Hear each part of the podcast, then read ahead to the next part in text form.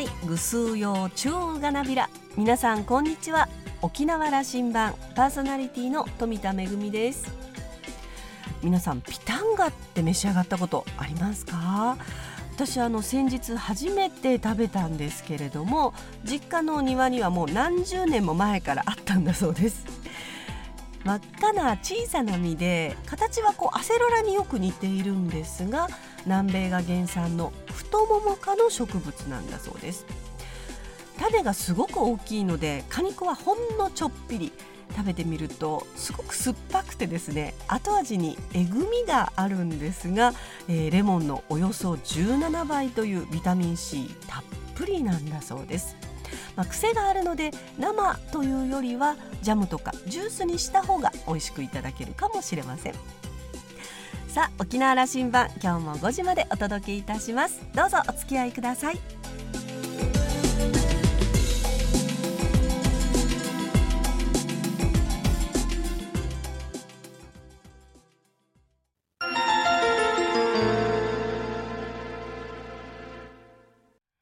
那覇空港のどこかにあると噂のコーラルラウンジ。今週は株式会社健やかホールディングス代表取締役沖縄商工会議所会頭の宮里俊之さんとラウンジ常連客で沖縄大学地域研究所特別研究員の島田克也さんのおしゃべりです。宮里さんは1956年生まれ宜野湾市のご出身です。県立普天間高校卒業後駒沢大学へ進学。卒業後医薬品販売会社勤務を経て1985年に有限会社薬製堂を設立しました。業績を着実に伸ばし県内に39店舗を展開する健やか薬局グループを運営する薬製堂のほか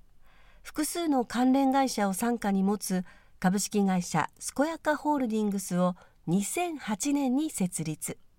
グループ全体で年商100億円550人を束ねるトップとして現在代表取締役を務めていらっしゃいます。また宮里さんは本社のある沖縄市で沖縄商工会議所会頭にも就任されています。今回は講座の経済談義からスタートです。それではどうぞ。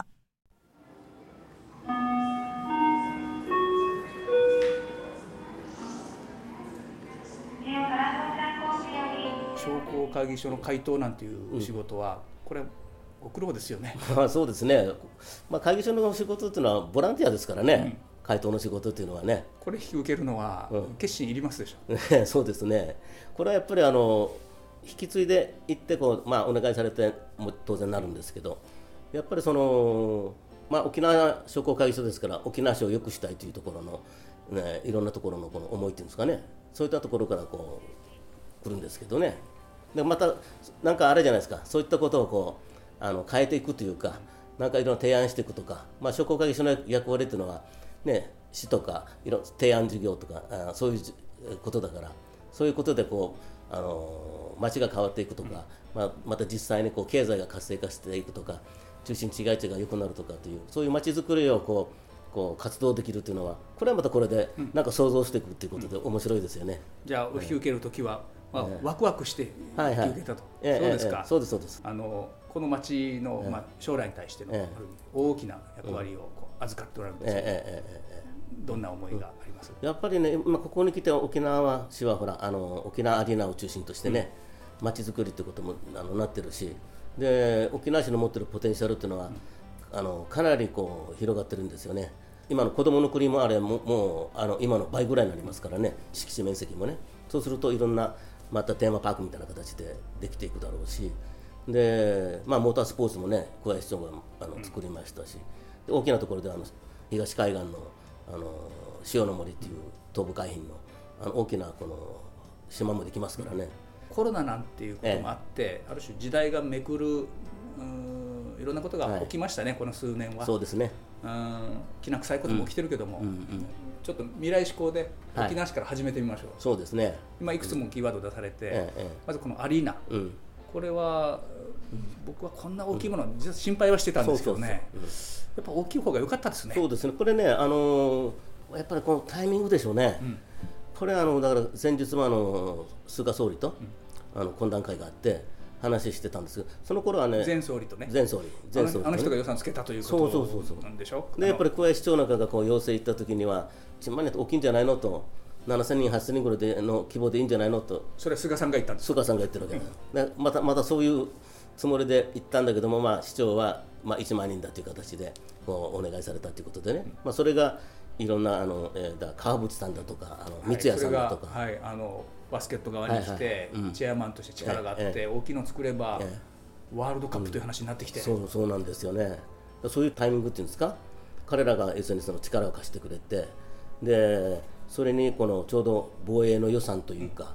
で内閣府の予算っていうのがやるところ90%ぐらいのアリーナの予算っていうのがあのもらえたらしいんですよね。国からの補助を受けて。国から補助の受けて、いやこの規模のものはさすがに、うん、あの全国規模ですから、ええ、あの中心都市でしか作れないようなものを作りましたよ、え、沖縄市は、うん、他府県からも相当なんか羨ましがられてるということは聞きますよ。ワールドカップができるクラスになった、はい、そしたら本当に来年のあれは7月でしたか8月25日から始まりますね。あのまあ、小沢バスケットの街は自負はしていましたからね。そうそうそう小沢こうなんか強かったんですよね、はいはいはい、僕ら普天間ですから普天間も強かったんですよ。いつも戦ってましたよね。はいはいそうですそうです。やっぱそういうあのなんていうか土台はあの素地はありましたね。もともとこのほらあのやっぱりアメリカンナイズされてるから。熊崎ハイスクールとかやったりして、ね、そうそうそうそうで僕らもちっちゃい頃もだって遊ぶっつったらもう電信柱に糸つけて 輪っかつけてストリートバスケットみたいな形で。いやあれが強くなる。そうそうそうそしてその1万人アリーナができて、ええ、そこに、うん、次の策としてやっぱり沖縄市の街づくりとして悩んでいたのは、え、本格的なホテルが、はいはい、あの街の中に欲しいと、でこれそうなんですよ、うん、また大きな経営判断なさった、はい、来年の7月には？そうですね。あのうちのホテルができますのでね。えっと、南インターのちょっと手前ですよね、はい、サッカー場跡地にね、うん。ええ、これもねやっぱり、あのアリーナが決まってで役所の連中にこの、えー、アリーナができてもこう宿泊はみんなチャタンに持っていかれるし、あの買い物はみんなライカムに持っていかれるし沖縄市何も残らんぞとみたいな話してたらそしたらそんなことからこう役所の方も行政の方もねやっぱりちょうどこのパーク PFI 方式っていうのが、えー、PFI となったらしいんですけどパーク PFI というのはあのまだなくて、そのタイミングでできたところで僕らもこれに応募してあの、まあ、県内初のあのパーク PFI 事業のホテルっていうで公募されたという感じです、ね、これはあのパーク PFI という、まあ、行政のあの土地を、はい、民間に、うん、えーと、賃貸し、はい、でそれをその資金で整備をして、うん、事業してもらうと、はい、このだからこれ公募だったんですよね、そうなんですそはい、それは、えー、宮里さん、うん、企業グループとして提案をして、ええ。あの本格的なホテル、相当高級ホテルができますよね、はい、えー、まあ、ある程度はなんとか150室の、うん、あのちょっとおしゃれな部屋にしようとも思ってますのでね、うん、まあ、最初はビジネスクラスでいいかなと思ってましたけどだんだんだんだんみんなの夢がどんどん 集まってきてですね。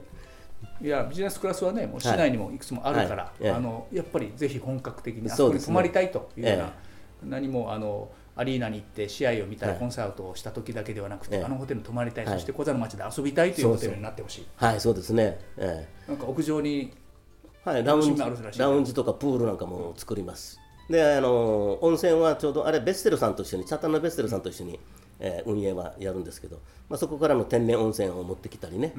うん、でまああとはレストランなんかももうちょっと充実させて。あとはキングスとコラボしながらのこのホテルの運営まあ対戦相手がね来ますから対戦相手も泊まっていただいてみたいな形で。いやあの彼らに対応できるホテルレベルでないといけないから、えー、それはあのかなりサービスレベルも、はい、あのインフラも求められるはずですよ。そうですね。だから今いろいろ話してるとやっぱり多少ベッドのサイズもあのちょっと大きくしてくれとかねいろんな要望がありますからね。そうですか、えー、えー、健やかホールディングスグループがホテル業を始めることになった、えー、そうなんです。もうこれはあの社員の皆さんからの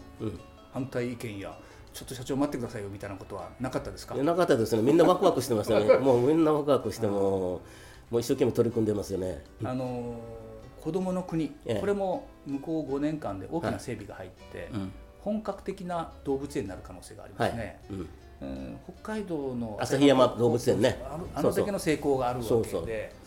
僕は子どもの国という名前もね、そうなん。ちょっと議論しましょうよ、えーですからね、僕も言ったんですけどね、あのね、なんとか動物園ってないとこ、空港着いた時にわからないじゃないの？とか言ったりね、これ大人も楽しむというものじゃないとね、子どもの国ってずっと言ったらね、これわらばたのもんかという話になってしまうんで、それはそうなんですよ。次議論を、うん。あのぜひ商工会議所の回答が言い出すとね、えあの町全体もあの、え議論しなきゃいけなくなってくるから北中側に広がるんですよね。そうです、そうです。日本一ユニークな動物園にするって、まあ、市長は一生懸命言ってますからね、いろんな提案が出てくるんじゃないですか。はい。やっていきましょう。あの、そしてあの北の方に、えーサーキット場の計画があって、はい。はい。小さくあのサーキットパークが今できましたけども、うんはい。これを本格化しようじゃないかとはまた次の5年の計画の中に入ってきますよね。そうですね、あれね、警察のあの交通部長か、えー話しましたけど、やっぱりこれができてね、白バイ隊の訓練とかですね、結構そこでやってるみたいですよ、だから、とっても重宝してるという話もしてましたよ。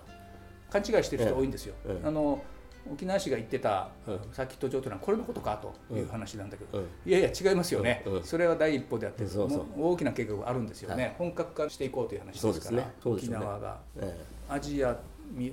見渡した時のサーキット場になるという話は夢を見たいですね。そうですね、あの地区はあのまだ土地もかなりありますしね、で意見島の方にもまたあのインターが来ますからね、高速の出口インターが来ますからね、そういった意味では交通の便も相当あの便利になってくるし、いいあれができるんじゃないかな。もう一つは、えあの東部海浜です、はいはいはい、これはもうこれね。30年来の。そうそう。これは商工会議所の回答はあのお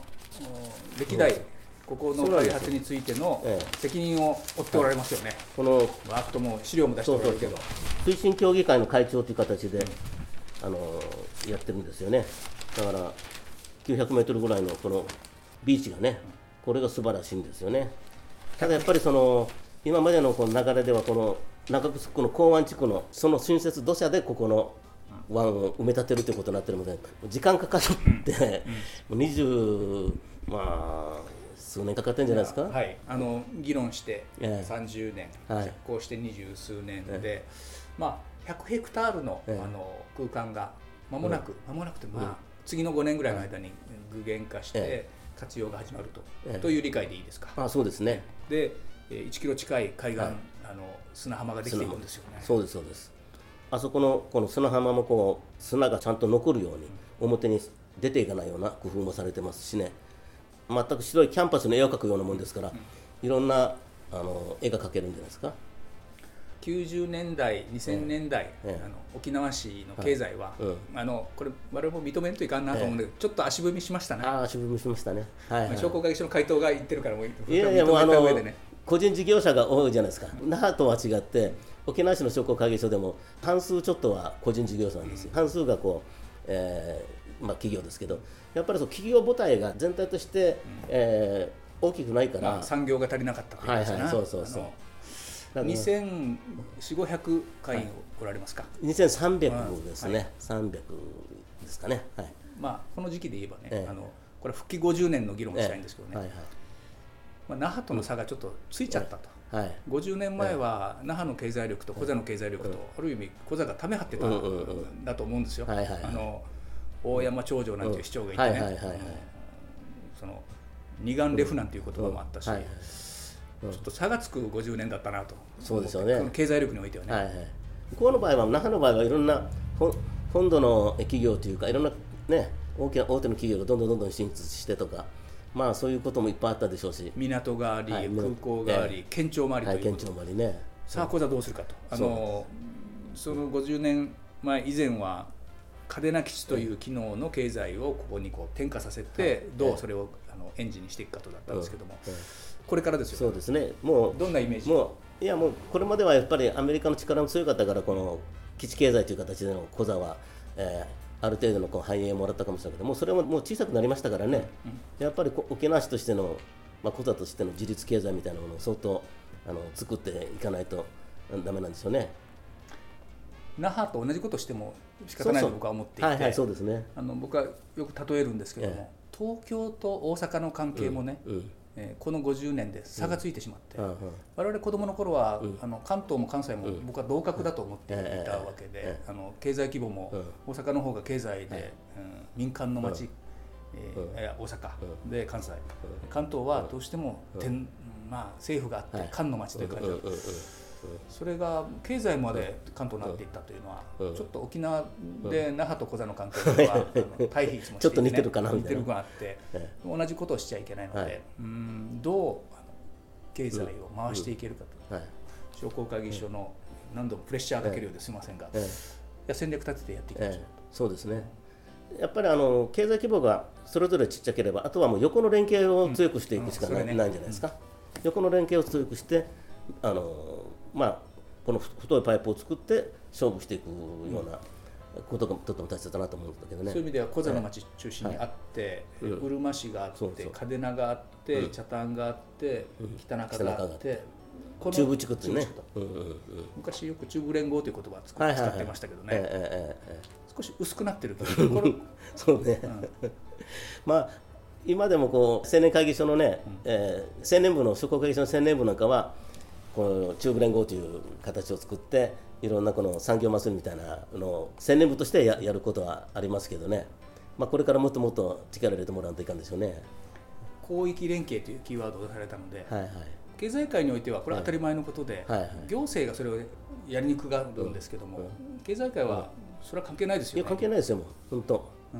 ん、だからあのー、えー、東海岸の港湾地区なんていうのはどんどんどんどんもうあの企業誘致してあのうるま市はねもう道も広くなってそこに今度は、えー、勤める方々はもちろんこの沖縄市合わせあの、えー、にもどんどんどんどん人口が増えていってますし小座とかもちろんうるま市もそうですけどそういった意味では中部地区が一体というんですかね、うん、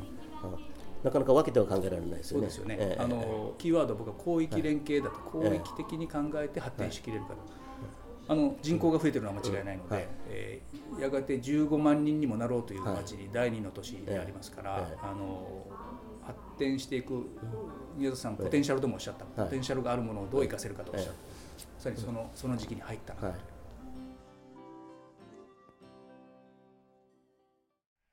沖縄市に大きなアリーナができて来年にはホテルの開業を控ええー、子どもの国の拡張やモータースポーツも盛んになりまた東部海浜の開発と、えー、沖縄市大きな転換期を迎えていますね、えー、基地経済から脱却して大きく発展する可能性を秘めています。島田さんはお話を終えて宮里さんは沖縄商工会議所会頭として大変意欲的に活動しておられ来年7月のホテルの開業は沖縄アリーナと連動して市街地活性化の起爆剤となることが期待されていると話をしていました。今週のコーラルラウンジは株式会社健やかホールディングス代表取締役沖縄商工会議所会頭の宮里俊之さんとラウンジ常連客で沖縄大学地域研究所特別研究員の島田克也さんのおしゃべりでした。お二人のトークはまだまだ続きます。来週も引き続きコーラルラウンジに宮里さんをお迎えします。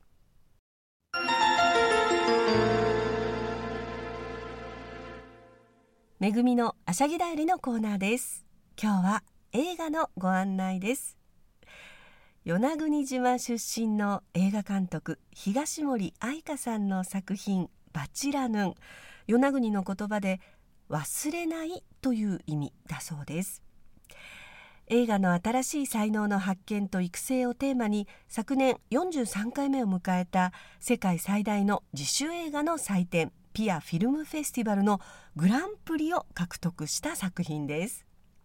地元沖縄で行われた期間限定の上映では若干23歳の新人監督が作った自主映画としては異例の連日満員を記録。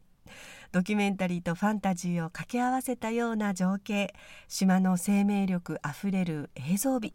監督自身が演者となって全編与那国言葉で話されることが大きな話題を呼びました。島が紡いできた大きな時間の中に監督自身の経験を重ねることで辺境の地として歩んできた島の記憶。この地で暮らしてきた人々の記憶が克明に浮かび上がります。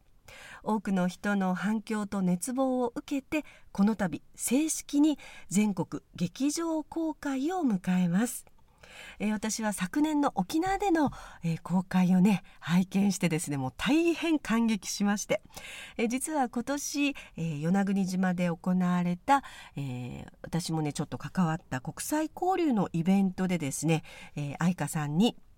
与那国の紹介映像を作っていただきました。全国公開とても嬉しいです、えー、今日明日はですね与那国島の方で凱旋上映会が行われていましてそして、えー、今度の土曜日4月30日からは桜坂劇場。5月にはミュージックタウン音市場そして、えー、宮古島の吉本南の島パニパニシネマでの公開を控えています。そして全国各地での上映となります。ぜひご覧ください。めぐみのあしゃぎだよりのコーナーでした。